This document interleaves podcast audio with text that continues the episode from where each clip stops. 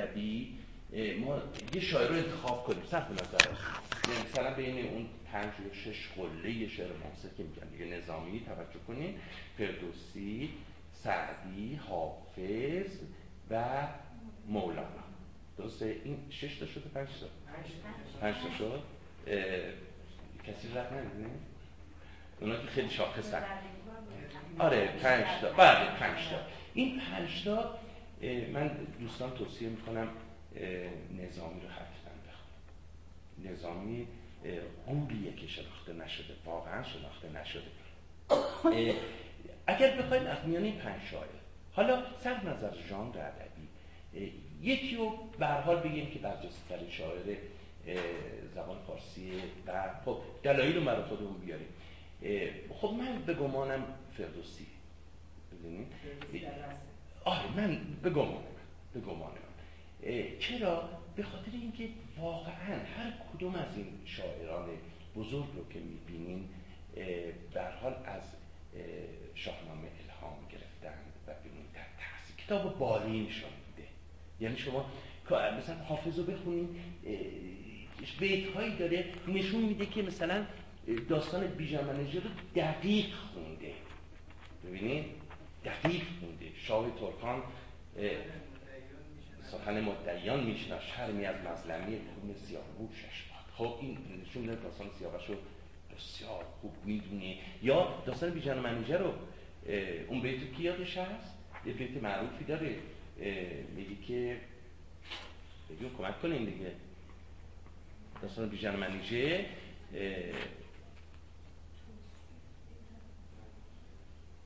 سوختم در چاه صبر از بهر آن شمع چگل. شاه ترکان فارغ است از حال ما کو رستم ببین این نشون که چقدر روی این داستان روی این شاعر تاثیر گذاشته این بیت ناب شاهکاره.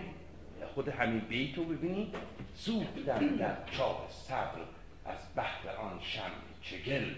شاه ترکان فارغ است از حال ما. کو رستم ببینید شاهکاره این تحت تاثیر خب این داستان بیژن منیجی مشخصه که این داستان خونده. می‌دونید مولوی هم همینجور و شاعران نظامی که کاملا تحت تاثیر به حال شاهنامه است و تقلیدی نیست. خود سعدی هم همینجور. و دیگران. از این نظر من فکر می‌کنم که به حال شاید هم در تعصب من نکنن روی شاهنامه من میگم بهرها بزرگترین شاعر ایران زمین. ادبیات قنایی البته داستان چیزم داره حماسی هم اسکندرنامهش یه مقداری حماسی هم هست ولی بیشتر همون جانب خب شما سال داشتید.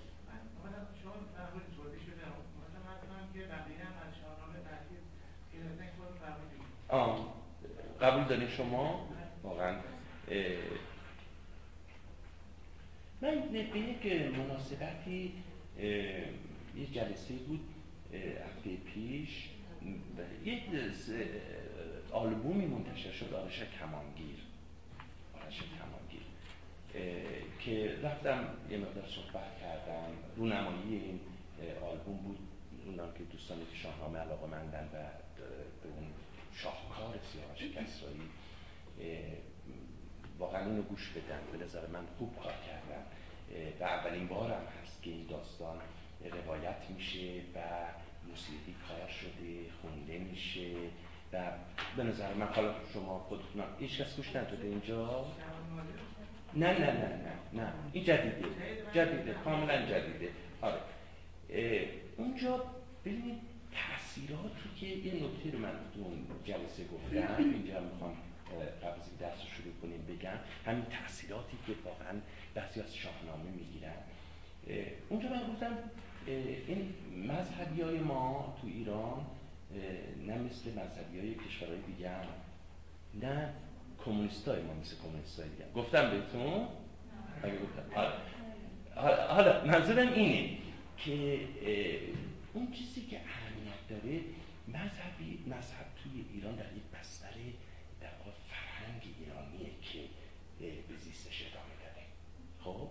و بقیه مکاتب هم همینجور کمونیست هم همینجور چپ هم همینجور. در یک بستر فرهنگی ایران که خب می‌دونیم سابقه چندین هزار ساله داره و متفاوت شده از کشورهای دیگه. شما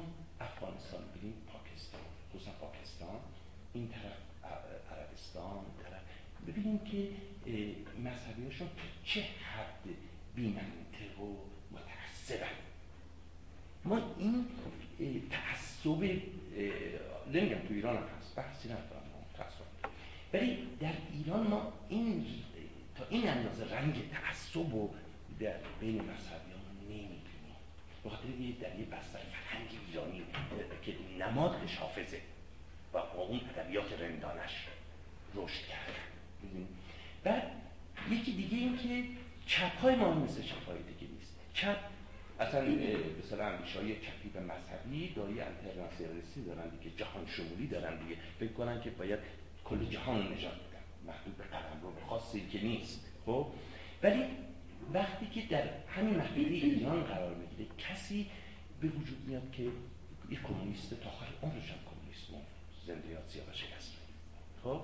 بعد ما می‌بینیم که همین چپ همین کمونیست که من تردیدی ندارم زیباترین و بهترین شعر ملی میهنی ما در تاریخ ادبیات معاصر ما رو میاد کمونیست میگه. ما را شکمان کرد. چرا؟ این پرسشه کسی که چپه و اصلا دای ناسیونالیستی نداره انترناسیونالیستی دارن. اصلا در محدودی مرز خاصی قرار نمی‌گیرن. و بعد برای اینها اسطوره معنا نداره. و بعد میاد همین شخص با این تفکر میاد چگونه میشه که بیاد به یک اسطوره توجه کنه. اونم یک اسطوره اوستایی اسطوره پهلوی. و بعد خب تو متون دیگه اومده. و بعد شعر به این زیبایی رو خلق کنه که جاودان بدون شک داستان آرش جاودانه. جاودانه. و هم به لحاظ زبان و هم خصوصا به لحاظ زبان بسیار زیباست و, و احتمالا یک در واقع مطلبی درباره آرش خواهند نوشت که خیلی نکات وقتی خصوصا برای اینکه باید برم می‌رفتم صحبت می‌کردم خیلی نکات نظرمو جلب کرد تو این شعر به ویژه در واقع به لحاظ زبانی و داستان رو هم خب فکر دو سه تا مقاله راجع به آرش نوشتم شد دوستان آشنا باشن باش. اینکه دقیق به, جزئیات داستان تو این روایتش توجه داشته. اینکه تیر تیر آرش در بن گردویی در کنار جیهون می نشینه و این این جزئیات رو شاعر با دفترش خونده باشه. دقیق دقیق. این جزئیات هم بدم در حال این تاثیرات یک فرهنگ قوم تاثیرات یک کتابی مثل شاهنامه تاثیرات زبان شعری یک شخصیت برجسته است مثل فردوسی که این گونه به روی یک چپ یک کمونیست هم تاثیر می‌ذاره که بهترین شعر ملی میهنی رو ما رو میسونه یه مقایسه کرد دیروز نمی‌دونم برنامه معرفت دکتر دیدید یا نه یه مقایسه کرد به نظر من جالب گفتش که قرآن در عربستان نازل شده در مصر تلاوت شده در ترکیه کتابت شده و در ایران فهمیده شده یعنی یه مقایسه کرد بین این چهار مقایسه که شما کردید این راجع ببینید من منظورم منظورم این نیست. می‌دونید فهم نسبیه. فهم نسبیه می‌دونید من می‌خوام اینو بگم که این من می‌خوام بگم که خواه هر کس که در ایران در من منظورم ایران تاجیکستان و اون بخش به صدا چیز تاجیک تاجیکی و چیز افغانستان هم شامل میشه. خب مثلا گستره فرهنگی ایران هر مکتبی که در این جا رشد می‌کنه تحت تاثیر این فرهنگ غنی قرار می‌گیره. ببینید همین فرهنگ غنی بود که در اون خونریزترین پادشاهانی که واقعا به ایران حمله کردن مثل ترک و مغول و اینها رو آدم کرد رام کرد. می‌دونید خاجه دست آفر دیگه می‌دونید. امثال خاجه نصیر. کسان دیگه بودن این این امثال خواجه نصیر و برمکیان و نمی‌دونم کسان دیگه این خاندان های بزرگ خب در این بستر فرهنگ ایرانی بالیدن و اینو این فرهنگ رو از نسلی به نسل دیگه منتقل و الان هم همینجوری ما نوروز رو از این نسل به نسل دیگه منتقل می‌کنیم. الان به بچه هامون یاد میدیم شب چله رو به بچه هامون یاد میدیم و هم بقیه آین هایی که داریم. مذهبم جزئی از زندگی ماست. بحثی من در ندارم مذهبم جزئی از زندگی ماست. ولی اون چیزی که اهمیت داره این که ایرانی ها به درستی تونستن از قدیم الایام بین مذهب و ملیت پیوند بدن. در شاهنامه ما این پیوند رو می‌بینیم. یه فردوسی شیعه مذهب علاقه شدید داره به چی؟ به میراث ایران ایران باستان. و همونه به نظر ما نمی‌تونیم بگیم فردوسی مسلمان نیست. برخلاف اون چیزی که تندروهایی که الان دائما به اصطلاح میگن که اصلا نه مسلمان نمی‌تونست مسلمان نه خیر اصلا نمی‌دونی نبوده. اصلا در قدیم مذهب جزی از زندگی افراد بوده. می‌تونستن مذهب نداشته باشن. و خودش هم اعلام می‌کنه در مقدمه اعلام کنه ما مفصل بحث کردیم اگر یادتون باشه دوستانی که از اول سر کلاس من می‌بینن که ما راجع به مذهب فردوسی مفصل بحث کردیم سر همین کلاس. بنابراین مذهبیه. منتها اون تونسته که بسیاری از ایرانیان فریقی دیگه بین هویت ملی و مذهب پیوند برقرار کنه. یعنی یکی فدای دیگری نکنه. همیشه همینجوری بوده. اگر کسی حکومتی در هویت ملی رو فدای مذهب کنه یا مذهب رو فدای هویت ضربش هم می‌خوره. این یه واقعیت. تاریخ معاصر ما هم داریم. تاریخ معاصر ما هم داره یعنی باید واقعا این دوتا با هم دید. با هم دید.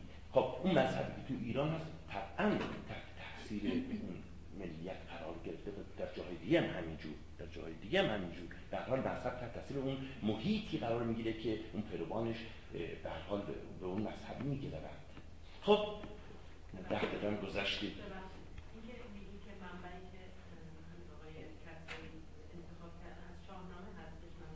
شاهنامه آقا داستان آرشمی نیست که متون دیگه. متون دیگه. من تو مقاله توی تلگرام من هست مفصل من اصلا منابع رو بحث کردم. این متن منابع رو آوردم. حتما نگاه کنید علاقه دارین. اونجا تو منابع از منابع پهلوی هست. سابقش به اوستا برمیگرده خلاصه ای از همین تیراندازی آرش که مهارت آرش در در اوستا اشاره شده. در متون پهلوی همینجور و بعد در متون دوره اسلامی مثل تاریخ تبری مجمل تواریخ و قصص و بقیه من بقیه این داستان تیکه تیکه اومدی که اونجا من کنار همدیگه گذاشتم و یه به صلاح یه روایت ازش ساختم. یه روایت از این داستان ساختم. اما اول مقاله من عنوانش هست دوستان اگر من بودن چرا داستان آرش در شاهنامه نیست؟ در اول همون مقاله یه روایت آوردم که مجموع این روایت که داستان های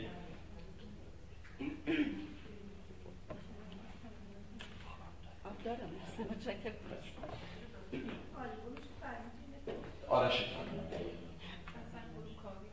گروه کاویان. من فکر کنم خوشتون گروه کاویان. خب ما اونجا معرفی کردم بعده اونجا معرفی کردم. شما که فعلا از تلگرام نمی‌دید چون خیلی ها موف کردن نه دلیل نداره ما مگر اینکه که رفتن. خب دولتی ما دولتی نیست.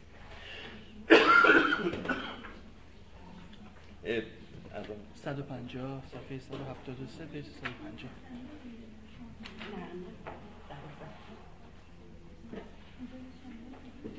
بله. خب. بیت 150 حالا ممکنه یه خورده تفاوت کنه.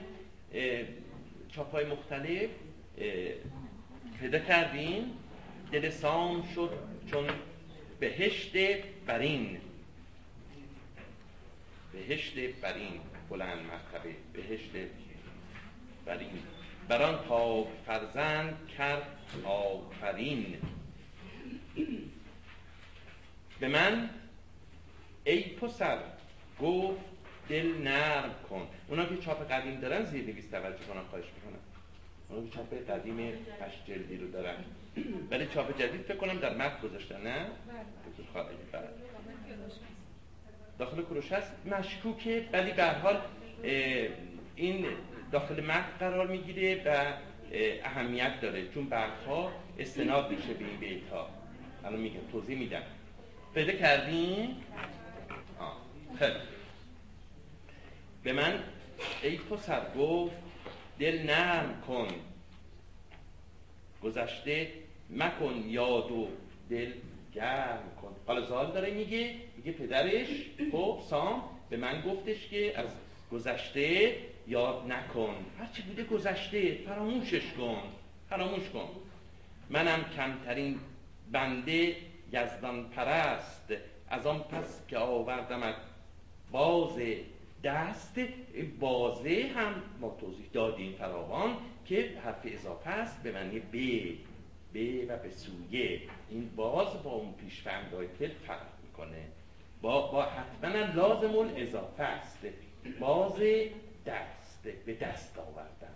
حرف اضافه به هست وقتی که دوباره تو رو به دست آوردن پذیرفتم از خدای بزرگ که دل بر تو هرگز ندارم سترگ. ببینید اول اینکه این بیت خیلی مهمه. بعدها توی داستان وقتی که به ماجرای زال و رودابه که رسیدیم متوجه این بیت چقدر مهمه. یعنی باید یک چنین بیتی قبلش وجود بیداشته تا اون ماجراها نقل می شده اون ماجرا چیه؟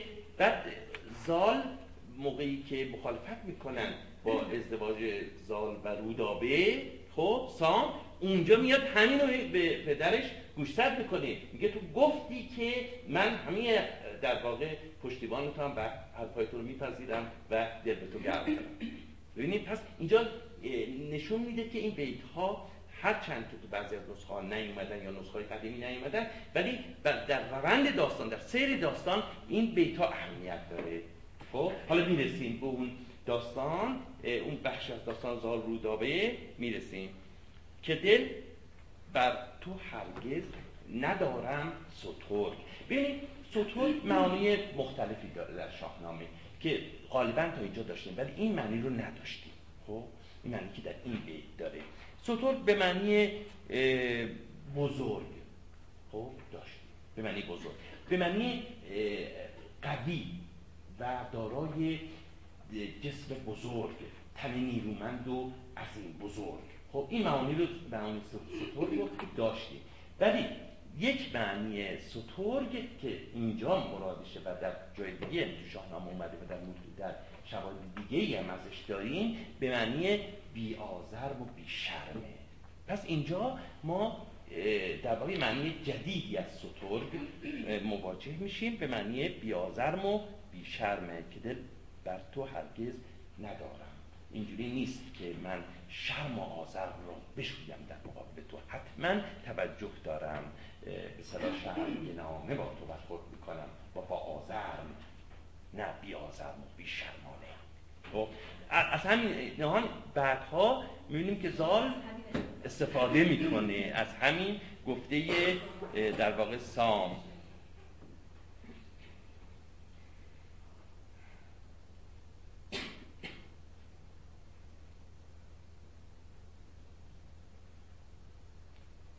ابو شکورم شاهد داریم. گه راد مردی نبودن ستور گه راد مردی نبودن ستور خب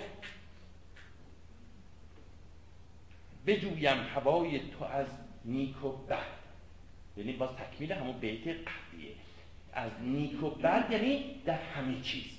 پس اینها رو ما با در واژه به واژه این اصطلاحات معنی ما نمی کنیم در اینجا میگیم از نیک و بد یعنی از همه چیز. در همه کارها در همه چیز خب بجویم هوای تو را. یعنی آرزوی تو رو برآورده می‌کنم.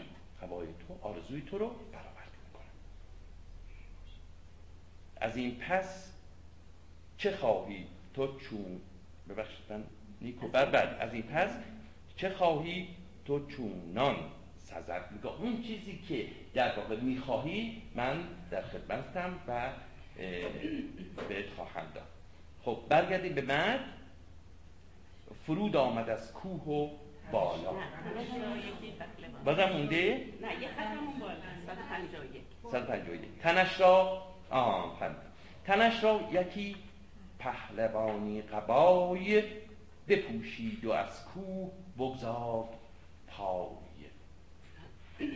خب بله در- از کوه آوردش پایین. یک در جامعه پهلوانی بر او پوشان ببینید فعلهای دو اه، از جمله پوشیدنه. پس هم لازم به کار میره هم متعدی الان اینجا پوشید بپوشید یعنی بپوشاند. پس اینجا چیه؟ گذراست یا بپوشید و از کوه بگذار پای. پای گذاشتن اصلا گذاشتن ما در شاهنامه فراوان داریم. به معنی باز چی؟ به معنی متعدی متعدی عبور کردن طی کردن راه رو طی کردن. بگذار پای. فرود آمد از کوه و بالای خواست بالای اسبه. فرود آمد از کوه و بالای خواست همان جامعه خسروارای خواست آراینده خسروان یعنی جامعه قیمتی. جامعه قیمتی. سپه یک سره یا یک سره پیش سام آمدند. گشاده دل و شاد کام آمدند. تبیر زنان پیش بردن پیل ببینید تبیر اون کوسای بزرگ رو می‌گفتن که تبلای بسیار بزرگی که معمولا روی فیل نصبش می‌کردن و اونجا مع- معمولا در چنین مواقعی مینواختن. تبیر زنان پیش بردن پیل. برآمد یکی گرد چون کوه نیل. نیلم می‌دونین دیگه من توضیح دادم. یه ما- ماده‌ایه اه، که معمولا در شاهنامه به ریز بودن و گرد و خاک و اینها اه، تیره است دیگه تیره است. مثل کوه این خاک آنقدر برخواست که گرد خاک برخواست مثل کوه نیل این مبالغه ای که توی ادبیات حماسی ما داریم. خروشیدن کوس با کرنای. کرنای هم اون شیپولای بزرگی دیدین توی فیلم ها می نواختن کرنای همان زنگ زرین و هندی درای. درای هم باز زنگ های بسیار بزرگی بوده که گویی وسطش می که صدای عجیب غریبی داشته. سواران همه نعره برداشتند بدان خرمی راه بگذاشتند. خب باز همون ببینید راه بگذاشتن گفتم گذاشتن به معنی متعدی. ببینید راه رو بگذاشتن. راه رو طی کردن. راه رو طی کردن. به شادی به شهرندرون آمدن. من دیگه این در حرف اضافه های به اصطلاح متحقق یا به اصطلاح اه، چیز رو مضاعف دیگه تکرار نمی کنم دیگه میگه به شهر اندرون به اندرون. این حرف اضافه دوگانه رو دیگه فرض می‌گیرم همتون می‌دونین دیگه چون آنقدر تو هر صفحه‌ای داره تکرار میشه دیگه به شادی به شهرندرون آمدن ابا پهلوانی فزون آمد ابا پهلوانی فزون آمدند پهلوانی فزون آمدند پهلوان اشارهشون به چیه؟ به. زال میگه رفتن ولی یک نفر اضافه بود یک پهلوان اضافه بود افسوده بود. کی بود؟ زال بود. با پهلوانی که اضافه شده بود بهش برگشتن به شهر. یکا یک به شاه آمد این آگهی که سام آمد از کوه با فرهی. شاه چه؟ یکا یک باز برنامه مختلفی داره در شاهنامه. یکایک به معنی یک سره هست یکایک به معنی باز امروزی هم داریم یکایک به معنی قید تأکید هم داریم و اینجا به معنی یعنی بیدرنگ. همان لحظه. یکایک. این باز این معنی هم در شاهنامه فکر کنم تا حالا داشتیم اگر توجه کرده باشید از این هم توجه کنید به معنی مختلف یکایک. خب؟ میگه همون لحظه در خبر مهمی بود. رسوندن به کی؟ پادشاه. بدان یکا یک به شاه آمد از این آگهی که سام آمد از کوه. با فرهی فرهی هم گفتیم به معنی شکوه. بدان آگهی شد منوچه شاد بسی از جهان آفرین کرد یاد. ببینیم بسی از جهان آفرین کرد یاد. امروزه ما هم گاهی اوقات به اصطلاح خبری رو میشنویم. یه خبر مهیجیه. بعد میگیم الله اکبر. لا اله در اینا میگیم بعد در گذشته در گذشته اصطلاحاتی داشتن. مثلا این به این شکل در شاهنامه مونده. بعد یک اصطلاح دیگه ای که باز تو شاهنامه هست در این موارد میگن به نامیزد به نامیزد داریم. بر بخوریم. احمد به نامیزد به حال این شگفتی و تعجب و میرسونه بر نام خدا رو یاد می‌کنن. به همین صورت به نامیزد و صورت دیگه در شاهنامه ما که برمیخوریم توضیح میدیم. مثلا مثلا ببخشید به نامیزد حافظ هم همین بله همینه. خب بفرمون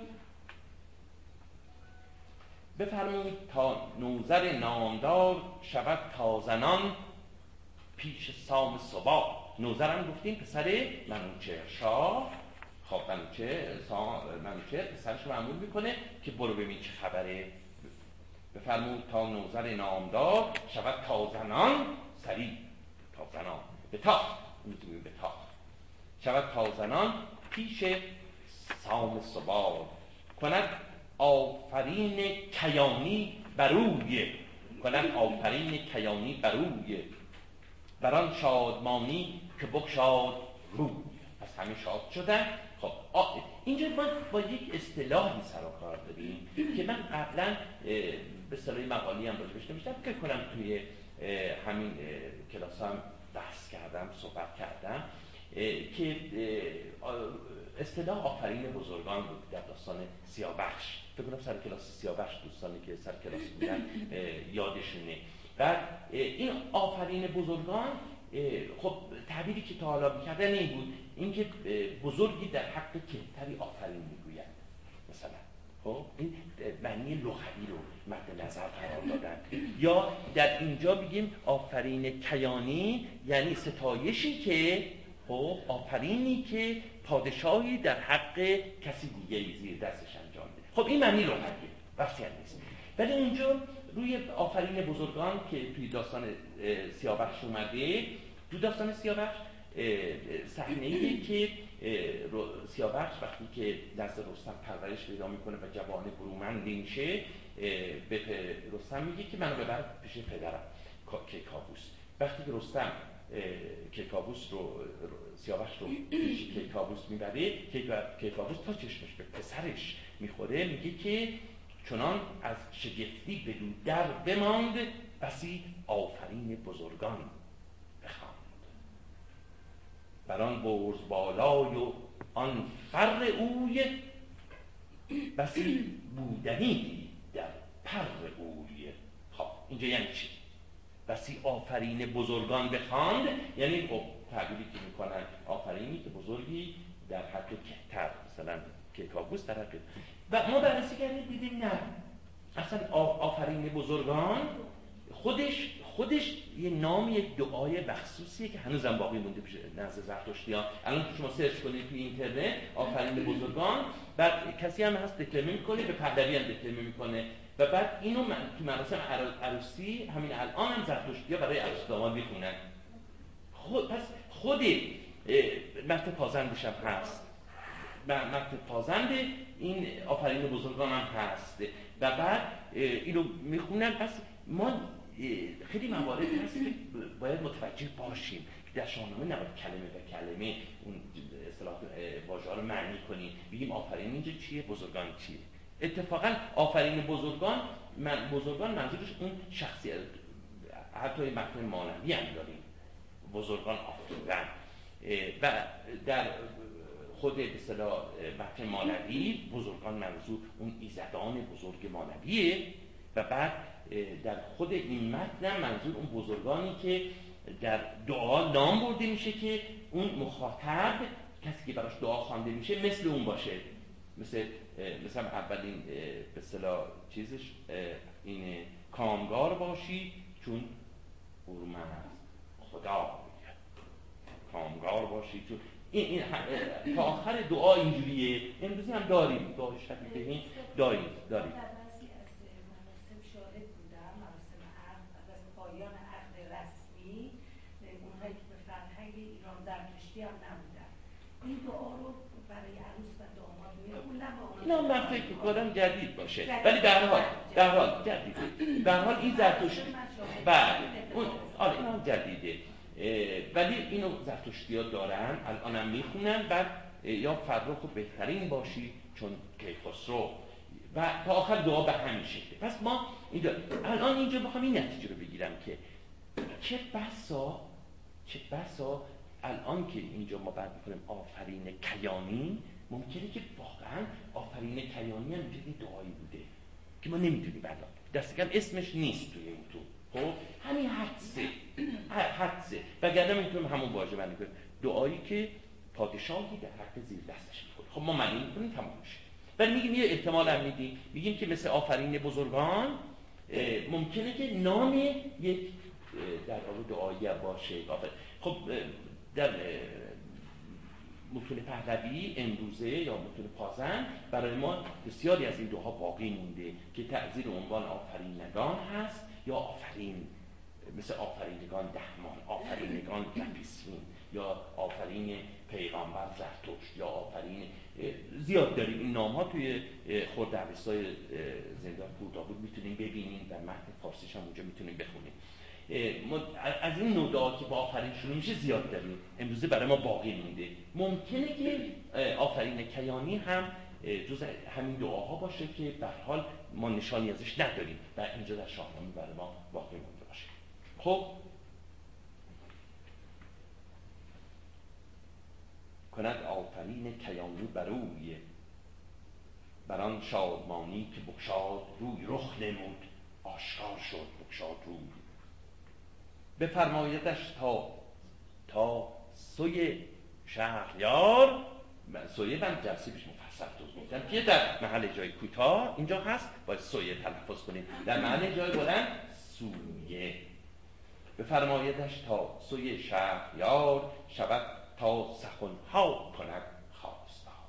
پس بیاد سام پیش شهریار تا ببینه شهریار چی ببیند یکی روی دستان سام. ببیند یکی روی دستان سام. دستان گفتیم لقب چیه؟ زال دیگه.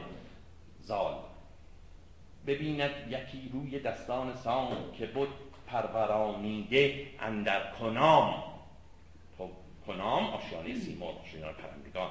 قبلا هم داشتیم که در مورد آشیانه سیمور کنام مکابرد یعنی پرورانیده مرغه.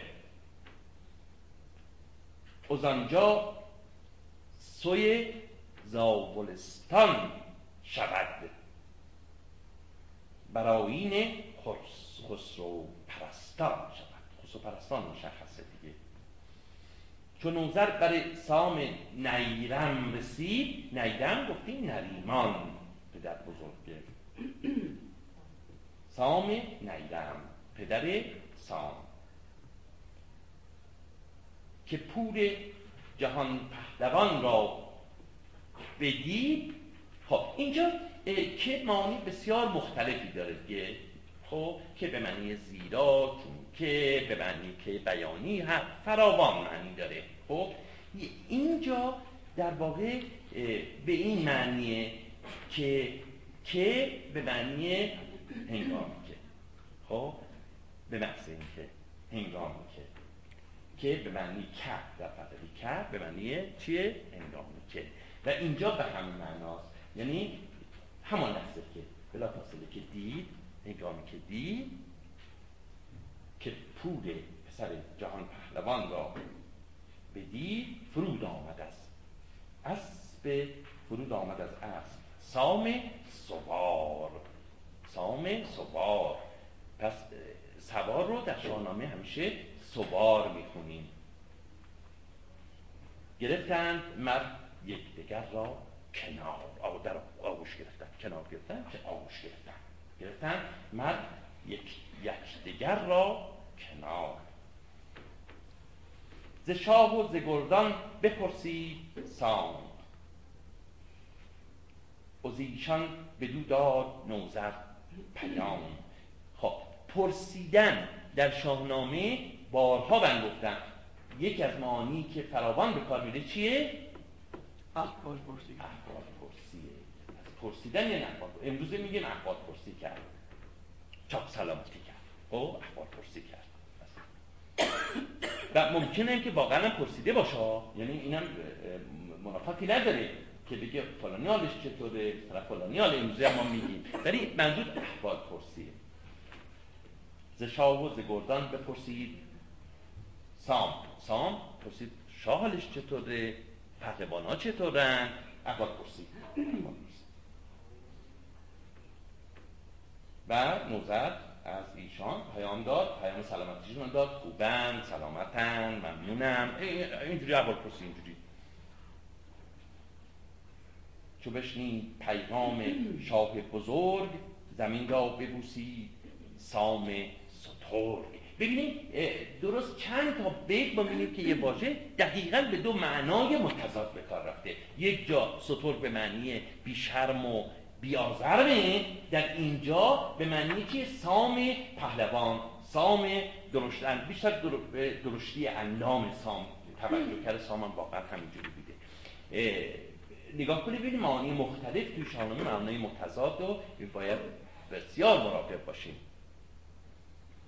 دمان سریع شتابان. دمان سوی درگاه بنهاد رو. ببینید در ف مان او.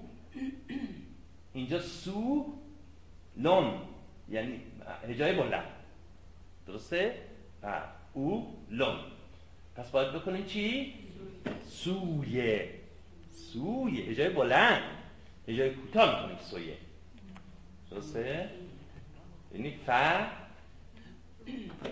در جای لون اومده. جای لون اومده پس بنابراین بلنده. ف فقط. ف کوتاهه خب در خب ف. او بلنده. ف او در ما. مان بعد اینجا محل جای بلنده باید بکنیم سویه دمان سوی درگاه بنهاد روی.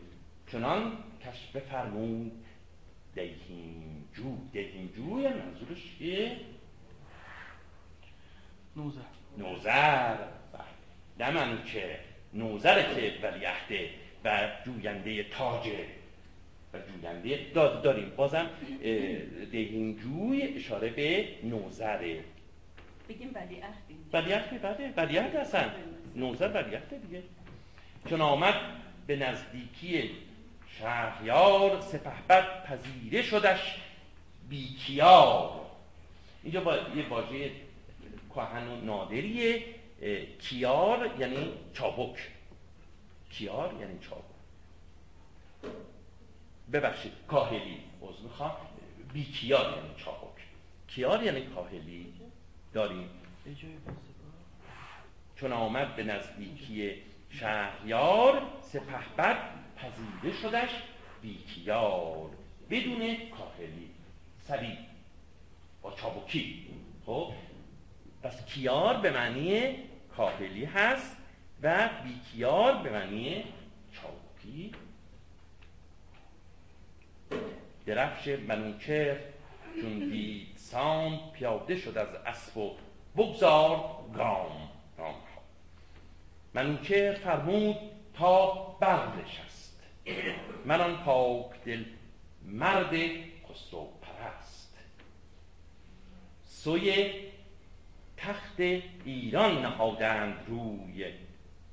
چه دیهیم دار و چه دیهیم جو چه دیهیم دار و چه دیهیم جو. منوچهر پس اینجا دیهیم دار اشاره به منوچهره دیهیم جو اشاره به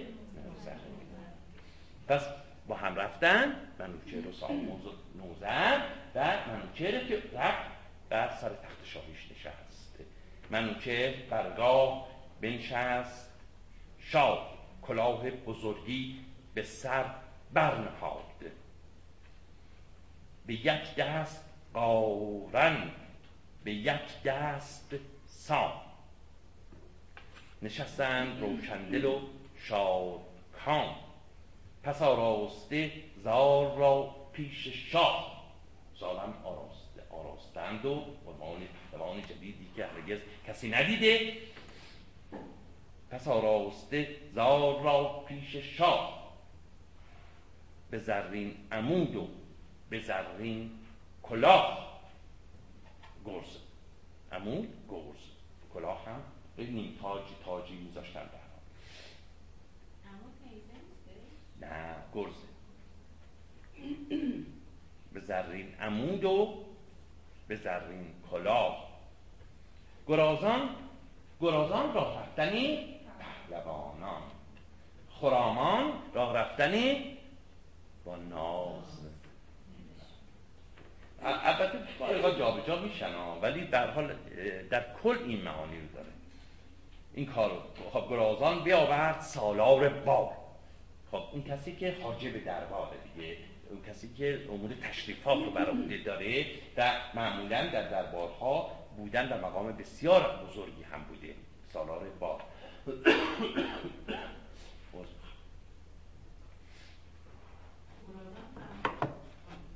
راه رفتن دیگه راه رفتن مخصوص پهلوان.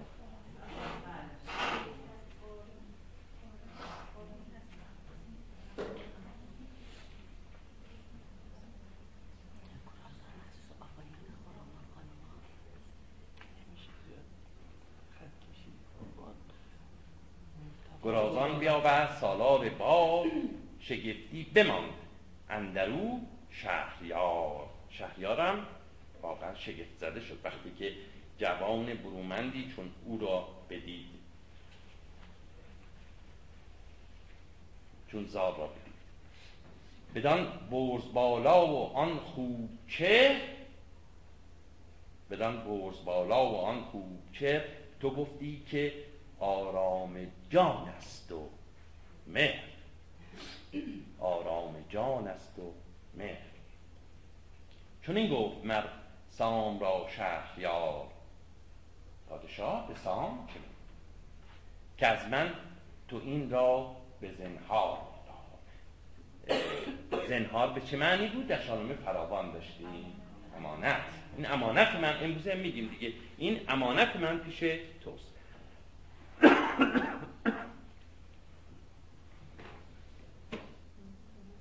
به خیره؟ به گستاخی به خیره میازارش از هیچ روی به هیچ وجه. تحت هیچ شرایط امروز بگیم تحت هیچ شرایطی به او آزاری نرسان پس این محکم کاری قول ها هم خود سام زال قول میده و هم اینجا می‌بینید که منوچه چقدر تاکید می‌کنه که سام را نباید بیازاری. به کس شادمانه مشق جز که فر کیان دارد و چنگ شیر. هم فر کیان داره فر کیانی فر پادشاهی. ببینید چرا در مورد زال اینجا داره میگه فر پادشاهی؟ زال میگه به قرار پادشاه بشه. بله پادشاه میشه. چرا؟ به خاطر اینکه به حال پادشاه سیستانه. توجه داشته باشیم که گفتیم حکومت های فئودالی در زمان اشکانیانه و یک حکومت مرکزی بود و حکومت های ولایات که سیستان مرد مثلا مرد گودرز بود که در بیستون ما به صلاح نقش برجستش هم داریم.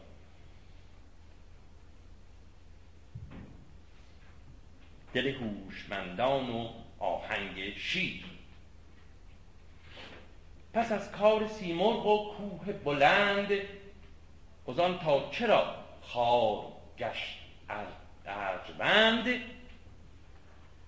پس از کار سیمرغ و کوه بلند, کوه بلند ازان تا چرا خار گشت ارجمند؟ یکایک همه سام با او بگو ز خرد و ز جای و ز خفت و نهفت پس ماجرا رو براش تعریف اما یه نکته اینجا هست که واقعا در اینجا میگه چرا خار گشت ارجمند؟ آیا ما ارجمند خار گشت؟ خب؟ یعنی همون موقعی که به دنیا اومد و رها شد و پدرش او رو در کوهی گذاشت و سیمرغ اومد برداشت و یعنی ارجمند خار شد. یا نه الان که او خار بود ارجمند گشت که بعد سام رفت دنبالش رو پیداش کرد و اووردشه. ببینید دوتاست.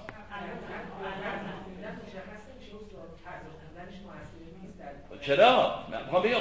بله. خب چطوری بخونیم ببینید چطوری بخونیم بس اینه دیگه. یعنی هر دو تا خانش ممکنه واقعا درست باشه. هر دو تا خانش ممکنه درست باشه. من در این موارد خب موافقم با دوستان. من در این موارد تصور می‌کنم که باید نزدیکترین حالت وقوع رو در نظر بگیریم. اینجا نزدیکترین حالت وقوع چیه؟ اون کسی که خار بوده و ارجمند شده. موافقین با نظر من؟ آقای دکتر من نظر دیگه دارم.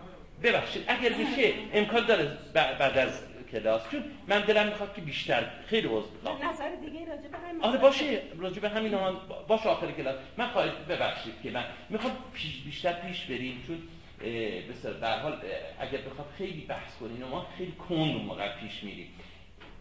خب پس اینجا اشاره به چیه؟ این که این شخصی که خار بوده حالا ارجمند شده. حالا ارجمند شده. خب. یکا یک همه سام با او بگفت خرد و بخورد ز خرد و ز جای و ز خفت و خفت. جای خوابیدن شد جای, جای به استراحت شد جای خورد و خوراک شد و زفگندن زال بکشاد راز که چون گشت بس سر سپهر از فراز سرنوشت چگونه رقم خورد؟ تقدیر چگونه رقم خورد؟ سرانجام گیتی ز سیمرغ و زال پر از داستان شد. به بسیار سال. قبلا هم گفته بود که افسانه داستان زال و سیمرغ شایع شده بود و پخش شده بود. بفرمود پس شاه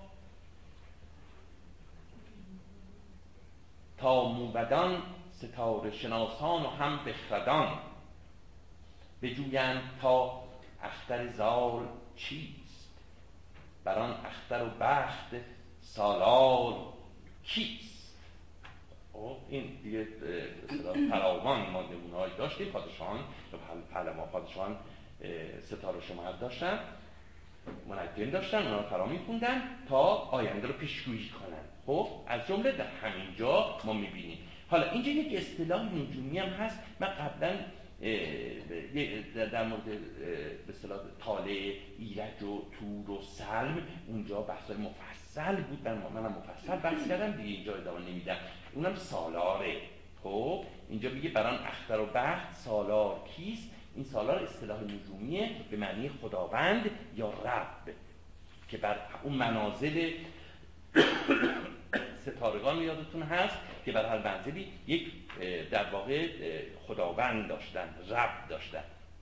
این البته بحث خیلی تخصصی منم نمی‌خوام خیلی شما وارد این موضوع هم بشین. چو گیرت بلندی چه خواهد بودن همان داستان از چه خواهد زدن؟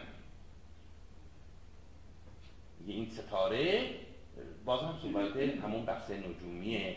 می‌خواد بگه که این در حال فراز و فرود داره دیگه این نجوم و اون که میگه که اگر بلندی بگیره خب چه اتفاقی میفته و همان داستان از چه خواهد زدن؟ داستان زدن هم تمثیله خب؟ تمثیله یا مثل زدن؟ میگه به به مثل چیه؟ به مثل چیه؟ مثل چیه؟ تمثیل چیه؟ نشون دهنده چیه؟ ستاره شناسان همان در زمان زختر گرفتند یک یک نشان. بگفتند با شاه دهیندار که شادان بزی تا بود روزگار که او پهلوانی بود نامدار. سرفراز و هوشیار و گرد و سوار. ببینید این اینجا بله مشخصه. ولی من می‌خوام نظرتون جلب کنم به یه فعل اینجا که من بارها در همین کلاس صحبت کردم. خب؟ که او پهلوانی بود. بود. یعنی چی بود؟ شود. گفتیم بوده. یادتون هست چند بار من توضیح دادم. درسته؟ بوده پهلوی و شاهنامه فراوان بودن به معنی شدن. پهلوانی خواهد شد. پهلوانی می شود بزرگ. نامداز چو بشنید شاه چو بشنید شاه این سخن شاد شد. دل پهلوان از غم شد. یکی خلعتی ساخت شاه زمین که کردند هر کس بر او آفرین. ز اسبان تازی به زرین ستام ز شمشیر هندی به زرین نیام. اینا آشناس براتون. در سراسر شاهنامه همینجور واقعا اصطلاح گاهی اوقات من به حوصله این فردوسی آفرین میگم. واقعا حوصله می‌خواد شما نگاه کنید از قلم نمیندازه حتی یک بیتو حتی یک هدیه رو از قلم نمیندازه اگر از قلم مینداخت ما می‌فهمید. نمی‌فهمید. ولی اون با وسواس تمام منبع خودش دقیق به نزد در میاره.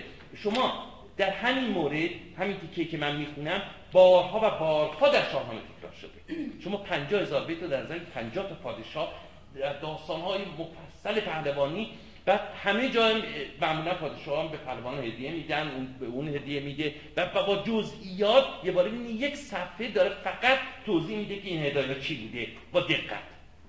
این حوصله می‌خواد و نشون میده که این آدم نه نه نه می‌خوام بگم امانت دار بوده. امانت واقعا امانت و پرحوصله. فکر کنم بهشتی بوده. بهمنی. بهمنی.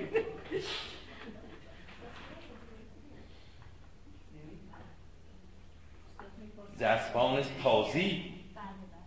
زسبان من 25 اردی بهشت زسبان تازی به زرین ستام زسبان تازی به زرین ستام ز شمشیر هندی به زرین نیام. ز دیبا و خز و ز دیبا و خز و ز یاقوت و زر.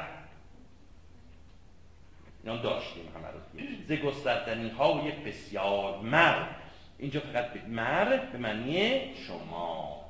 به معنی شما بسیار مر یعنی بسیار زیاد. مر به معنی شما. تعداد. غلامان رومی به دیبای روم. همه پیکر از گوهر و زر بوم. در مورد بسیار کج زر من, من توضیح دادم. در بسیاری از جای شاهنامه ما باید با تشدید بخونیم و اون خود ره که با تشدید بخونیم جای یک جای کوتاه رو می‌گیره که اگه نخونیم وز به هم می‌خوره. من اینو توضیح دادم. اینو توضیح دادم. گاهی که من اگر تکرار می‌کنم می‌خوام که برای همیشه در ذهنتون بمونه. پس اینجا هم می‌بینیم باید باید با تشدید بخونیم. اگر تشدید نخونیم دست به هم می‌خوره. زربون دست اون یک جا ما کم میاریم پس این اصلا در واقع این واجه تکلیدی مثل ر این ویژگی هم داره. این ویژگی هم داره که قطعانه دیگه. واجه قطعان زر زر بوم. همه پیکر همه پیکر از گوهر و پیکر یعنی چی؟ نقش. نقش و نگارش از گوهره و زمینش از زره. زمینی اون هدیه که میگن زمینش از زره و نقش و نگارش از گوهره. انواع و اقسام جواهرات. زبرجد زبرجد طبق ها اون سنگ های قیمتی دیگه. زبرجد طبق ها و پیروزه جام خب جام همین جامی که ما می جام های بزرگی بودن که درونشون چی؟ سنگ های قیمتی می نهادن هر کدومشون یک جام ویژه‌ای داشت. مثلا یک جام نقره یک جام زبرجد یک جام. اینجا جام که میگه در متن دیگه ما فراوان داریم. توجه داشته باشین این جام به این معنیه چه از زر سرخ و چه از سیم خام. سیم خام یعنی نقره خالص. نقره خالص سیم پر از مشکو ببینید با چه دقتی تمام این هدایایی که همراهیم ببینید با چه دقتی داره وصف می‌کنه. پر از زبانش هم بسیار بله. تصورش هم بسیار زیباست. بله همینجوره پر از مشک و حالا میان روی عطریات ببینید اون سنگای قیمتی. قبلش پارچه بود. قبلش سلاح پهلوان بود. ببینید بیت به بیت میاد حالا رسید به عطریات خب؟ پر از مشک و کافور و پر زعفران. همه پیش بردن فرمان بران همان جوشن و ترگ و بر این اینا دیگه می‌دونی جوشن به معنی زره کلاهود اینا رو می‌دونی دیگه. همان جوشن و ترگ و برگستوان. اون جامعه در زره است. همان نیزه و تیر و گرز و کمان.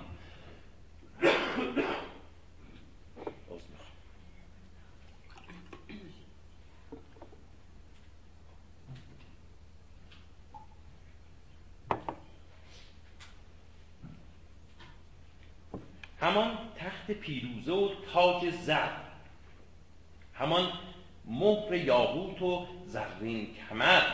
مهرهای پادشاهی منظورشونه دیگه پادشاهان مهر داشتن. به مهر منوچه عهدی نوشته. به مهر منوچه عهدی نوشته. عهد یعنی منشور. منشور. منشور حکومت. پادشاهی که کسی رو به حکومت نصب می‌کرد معمولا منشوری مینوشت و خودش امضا می‌کرد. مهر می‌زد. اینجا هم اشاره به همون داره. یعنی منشور حکومت رو برای زال نوشت و خودش چی؟ مهر زد. امضا کرد. امروز امضا. سراسر ستایش به سان بهشت. این تصویرم جالب ها نه؟ سراسر ستایش به سان بهشت. همه کابل و دنبر و مای و هند. همین نوای شرقی قلم رو ایران بودن. دنبر مرغ مای که معمولا با هم میاد. مرغ مای هم میاد مرغ و مای هم میاد. ظاهرا دو جا بوده. که مرغ بوده نزدیک هم بوده که با هم میاد. مرغ و مای. شرق قلم رو به ایران. کابل همینه بعده. همه کابل و دنبر و مای و هند ز دریای چین تا به دریای سند. ز زابلستان تا بدان روی بست. قلم رو کاملا مشخص می‌کنه. از کابلستان تا بست. به نوی نوشتند عهدی درست به نوی همون نو یه عهد جدیدی رو نوشتند. برای کی؟ برای جناب زامان چون این عهد و خلعت بیاراستند پس از چون این عهد و خلعت بیاراستند پس از به جهان پهلوان خواستند چون این کرده شد سام بر پای خواست که مهربان مهتر داد و راست. ببین یک اصطلاحی من فکر کنم بازم داشتیم. یا نمی‌دونم توضیح دادن یا نه. در تاریخ بیهقی هم از دوستانی که ادبیات خوندن می‌دونن. در تاریخ بیهقی هم هست که مثل اسب پهلوان خود. خانزادگان یادتون میاد؟ اسب پهلوان را می‌خوان اسب پهلوان خواستن. اصطلاحی جا به در شاهنامه به کار رفته. در می‌تونید یعنی چی اسب پهلوان خواستن؟ به زبان بیزبانی یعنی که تشریف ببرید سالار بار مشخص می‌کرد که زال یا سام زیر دستان پادشاه گفتم اهمیت سالار بار رو توجه داشته باشید که چقدر چه مدت زمان اینها می‌تونن نزد شاه بمونن دست خود به اون مهمان نبود که اون سالار بار تصمیم می‌گیره که چه مدت باید امروزی هم بزرگان وقت دادن و اینها. اون رئیس کسانی که در واقع مدیر دفترن و اینها. همین نقشو دارن دیگه نه؟ نه همین نقشو دارن که مثلا نیم ساعت ده دقیقه. والا. اونجا هم همین موقع در اون زمان هم همین بوده. اون کار سالار بار بوده که مشخص می‌کرده که این مهمان چقدر باید نزد پادشاه بمونه. و وقتی که اون مدت تموم می‌شده سالار بار دستور می‌داده اسب پهلوان رو بخواد یعنی چی؟ یعنی پهلوان اسب اسبان در واقع افراد هم نام داشتن دیگه. می‌دونید شاهنامه فراوان داریم. شطرنگ و گلرنگ و چی و چی و چی. همه نام داشتن. وقتی که طرف صدا می‌زده مثلا گلرنگ و بعد اون طرف می‌دونسته تمام وقتش. باید بلند شه سوار اسبش رو پس اسب پهلوان خواستن توجه داشتن در شاهنامه بازم داریم توجه کنید به این اصطلاح. پس اسب جهان پهلوان خواستند.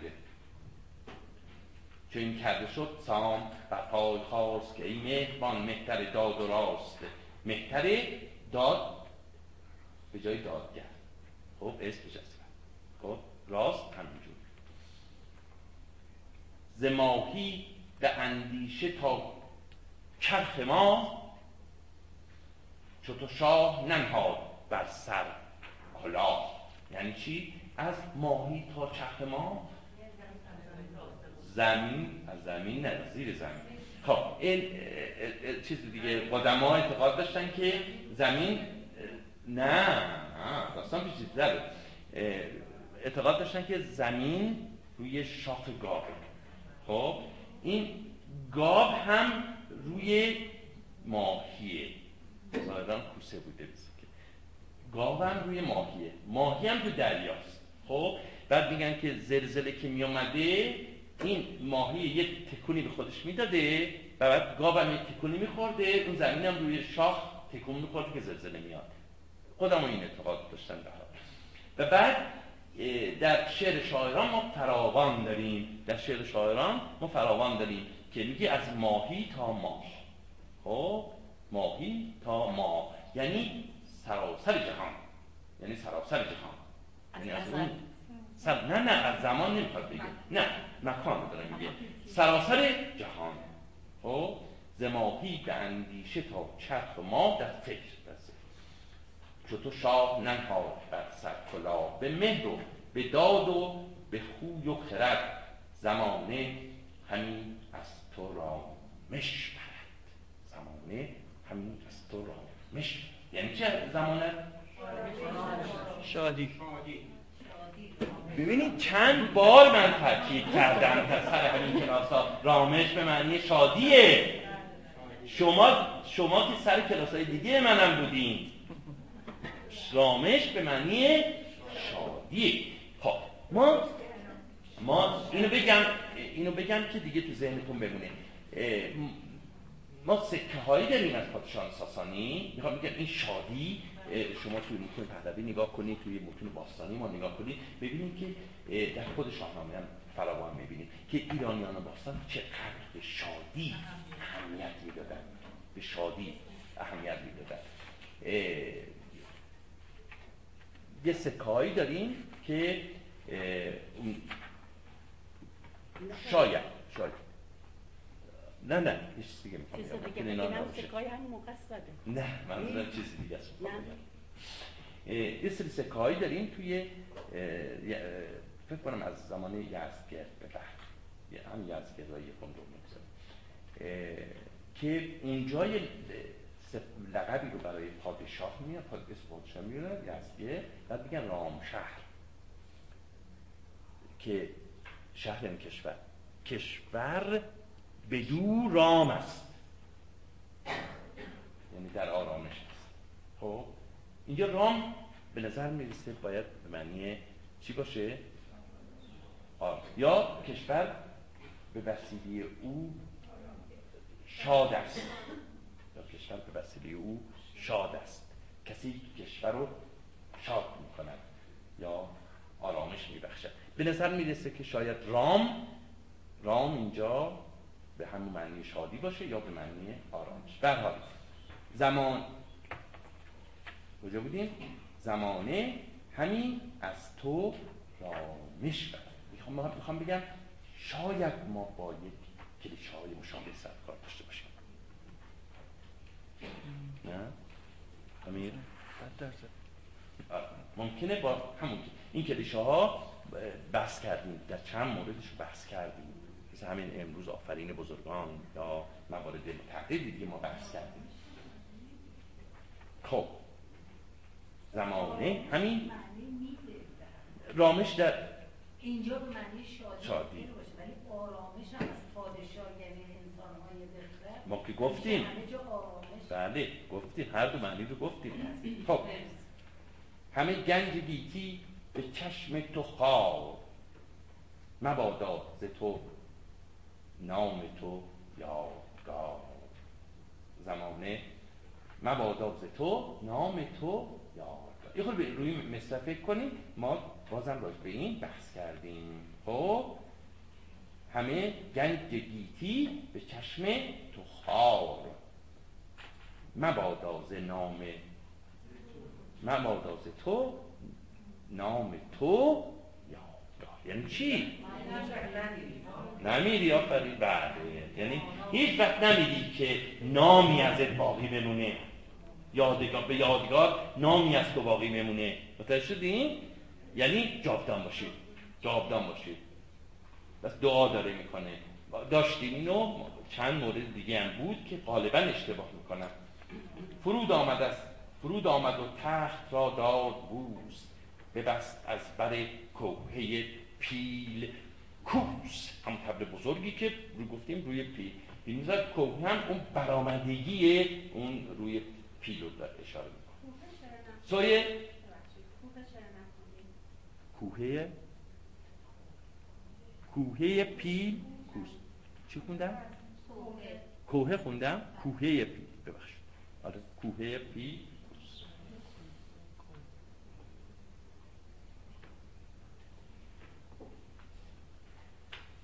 از محله جای بلندم است کوهه ببست از بر کوهه پی کوس سوی زاولستان نهادند روی نظاره بر ایشان همه شهر و کوه چو آمد به نزدیکی نیم روز خبر شد ز سالار گیتی فروز.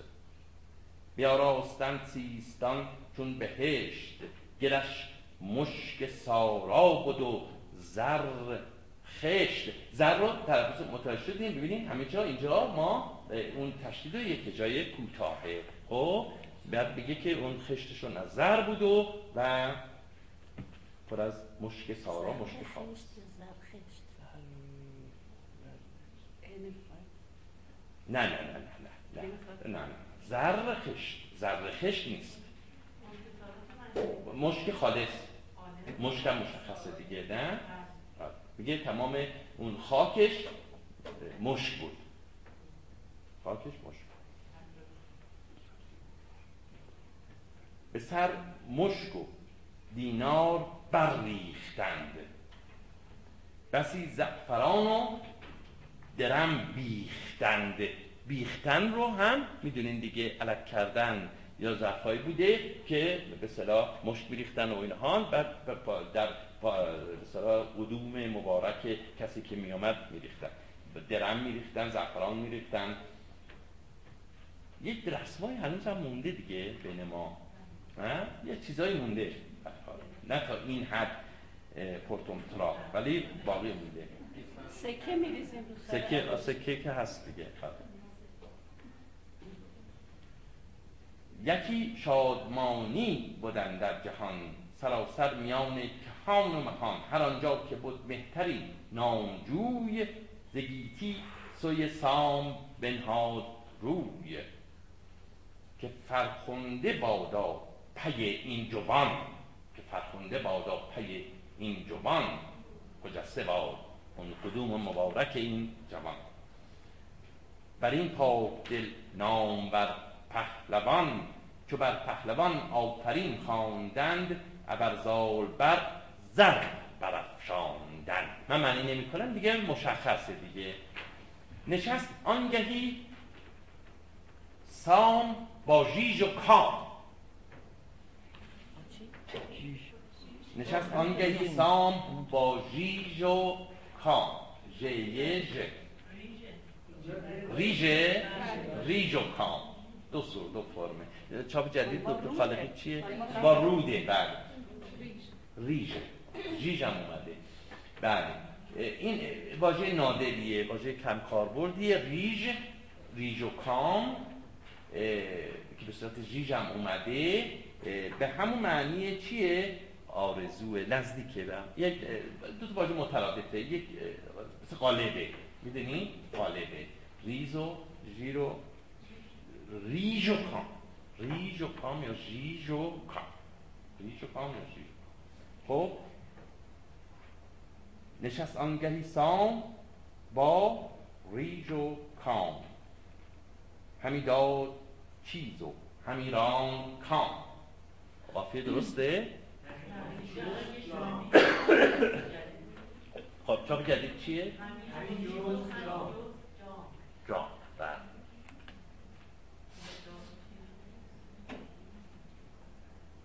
خب پس قافیه درست شد دیگه. کسی کو به خلعت سزاوار بود؟ این توی جای دیگه شاهنامه هم اومده. همین ریج و کام تو جلد پنجمه. یکی آذری ساخت برزین به نام که بود با بزرگی و با ژیژ و کام. در جلد پنجم هست. بعد در لغت فرس هم اومده.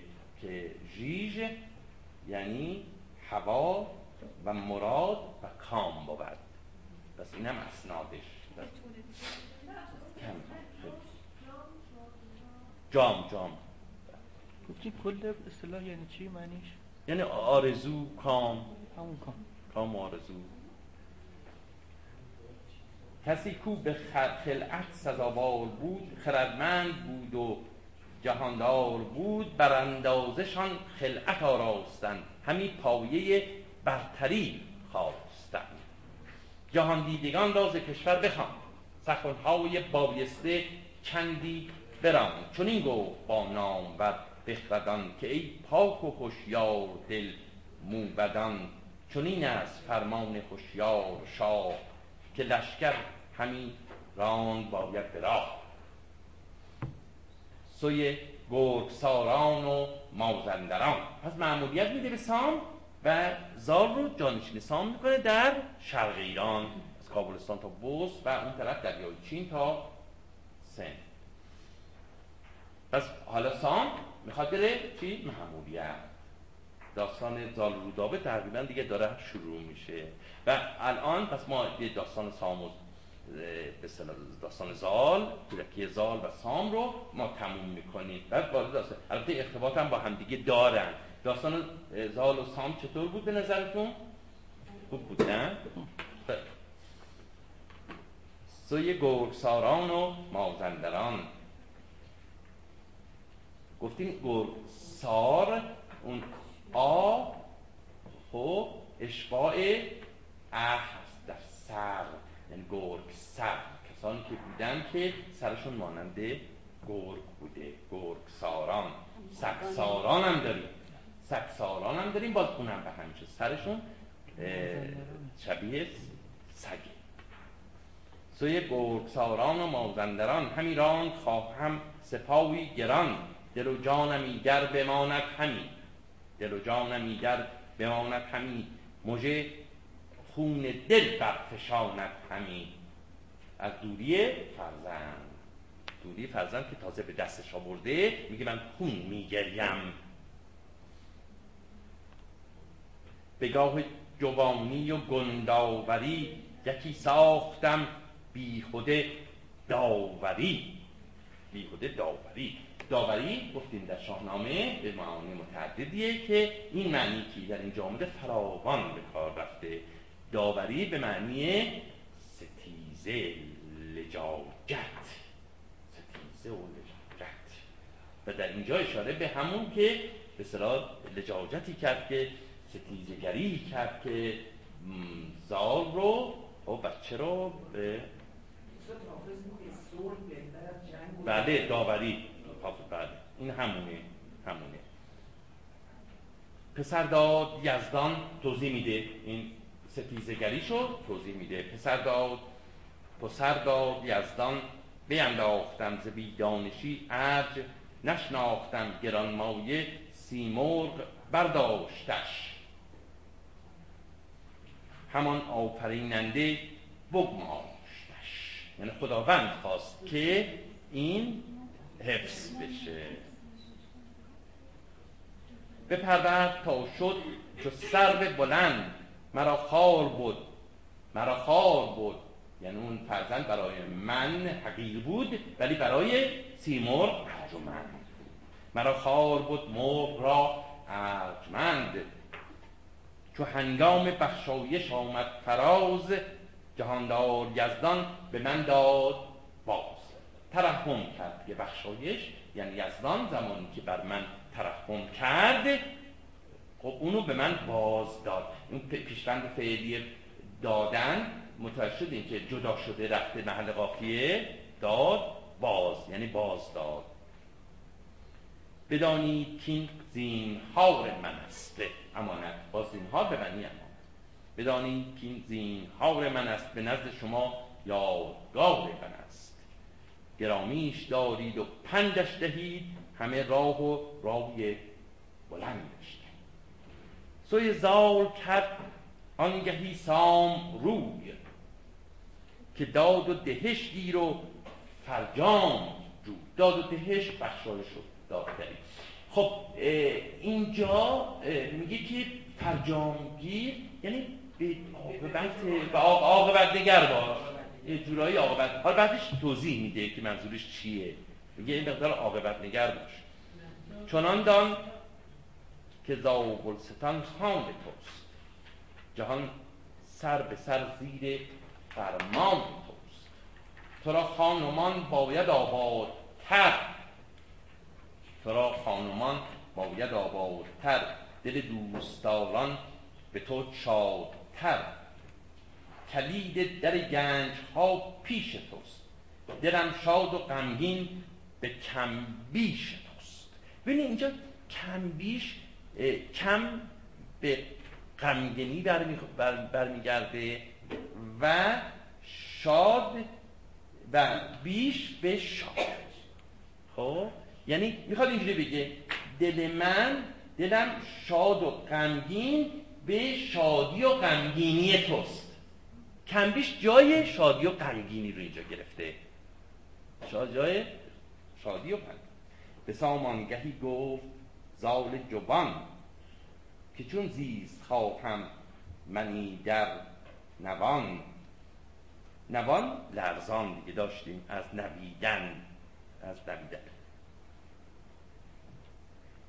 جدا نالان بله نالان و لرزان و بله هر دو معنی داره.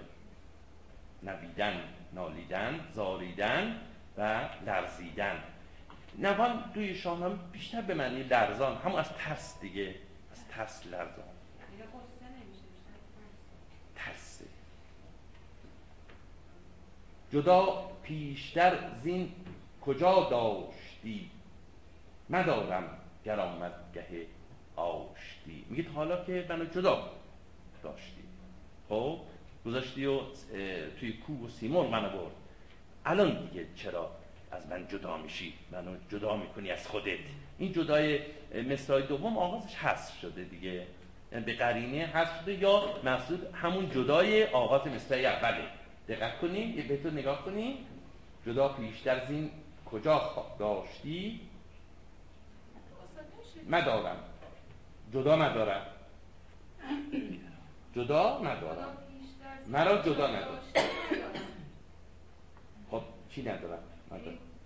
جدا. آره همونه دیگه. یعنی به, به, شکلی این مدارم خب برمیگرده به جدا مدارم. آغاز مثل یکم مثل یکم. جدا مدارم. مرا جدا مدار مرا جدا مدار کسی با گنه گر مادر بزاد من آنم. کسی گر گنه با گناه کسی با گنه گر ز مادر بزاد من آرم من آنم. سزد گر بمانم ز داد. از دادگری دور مانم. بهره از داد و انصاف و عدالت نبرم. خب چرا؟ به خاطر اینکه با گناه از مادر ساده شدم. همون ماجرای اون موی سفیدی که زال داشت و با اون به دنیا آمده بود و نشانه چی بود؟ می‌دونستن؟ نشانه اهریمنی. اهریمن می‌دونستن. پس اینجا باز برمیگرده فلاشبکی به اون گذشته خودش که کسی با گنه گر ز مادر بزاد ننانم سزد گر بمانم ز داد گهی زیر چنگال مرغندرون چمیدن به خاک و مزیدن ز خون میمرزیده دیگه. قبلا هم اشاره داشت که مکیدن بله. مزه کردن. کنون دور ماندم ز پروردگار. کنون دور ماندم ز پروردگار. پروردگار اینجا اشاره به کسی که اونو پرورش داده سیمور کسی که اونو پرورش داده سیمور کنون دور ماندم ز پروردگار. چون این پروراند همین روزگار. میگه سرنوشت من بوده. با دور تقدیر و سرنوشت. ز گل بهره من به جز خار نیست. بدین جز از بله. جز از اگه نسخه داشته باشیم من موافقم ولی ده ده بله داریم. تو نسخه داریم. تو نسخه داریم. می‌تونیم تو متن گل بهره من جز از خار نیست. بدین با جهاندار پیگار نیست. خب خسته نباشین. حال شما صاحب این که فرمودین که این میگه بزرگی در اینه این چون داره شرح کودکی اینو میده. باید بگه که این آدم ارجمند رو تو خارش کردی که بردی بالا گذاشتی. خب آره ما گفتیم یعنی- مردمنیشو اه، نه این که شما فرمودین ما وضعیت حالو داریم میگیم من اینطوری فکر می‌کنم که این چون شرح ماوقع رو داره میده میگه این بزرگی رو که تو خار کرد این بزرگ رو خار کردی و این داره از بچگی این به بعد تعریف می‌کنه. ببینید اه، گفتم واقعا نمی‌تونیم قسم حضرت عباس بخوریم خود ما درسته. می‌دونید؟ ولی من خودم یه استدلال کردم. گفتم که ماجراهایی که داره تعریف می‌کنه احتمالا نزدیکترین رویداد به خودش ممکنه که مد نظر شاعر باشه. یه استدلاله. میگم گفتم واقعا قطعی ما نمی‌دونیم. واقعا قطعی ما نمی‌دونیم. ضمن اینکه تو مصرع قبلش چون به سیمرغ اشاره کرده سیمرغ باعث بزرگ شدن از خالی بلند شد آه سیمور و اون جانم یعنی شما حرف رد می‌کنه من می‌خوام بگم که تو مصرع اولم چون به سیمرغ اشاره کرده. آها. بله. چون به سیمرغ اشاره شده این ارجمند شدن رو سیمرغ ایجاد نه کرده پس از خاری به نه نه. پس از ارج- کار سیمرغ و کوه بلند. یعنی بعد از اینکه شرح این کار سیمرغ و اون کوه رو کار سیمرغ چی بوده؟ ارجمند شدن پس از خاری. آره دیگه. چرا خار گشت ارجمند. یعنی سیمرغ باعث شد که اون کسی که خار بود ارجمند شد. حالا شد. آره. جفتش دو تاست آره جفتش دو تاست دیگه چاره نیست. گرگسا نه. ما- مازندران این مازندران ولی گرگساران جزی از مازندران جزی از مازندران بود. شود دیگه؟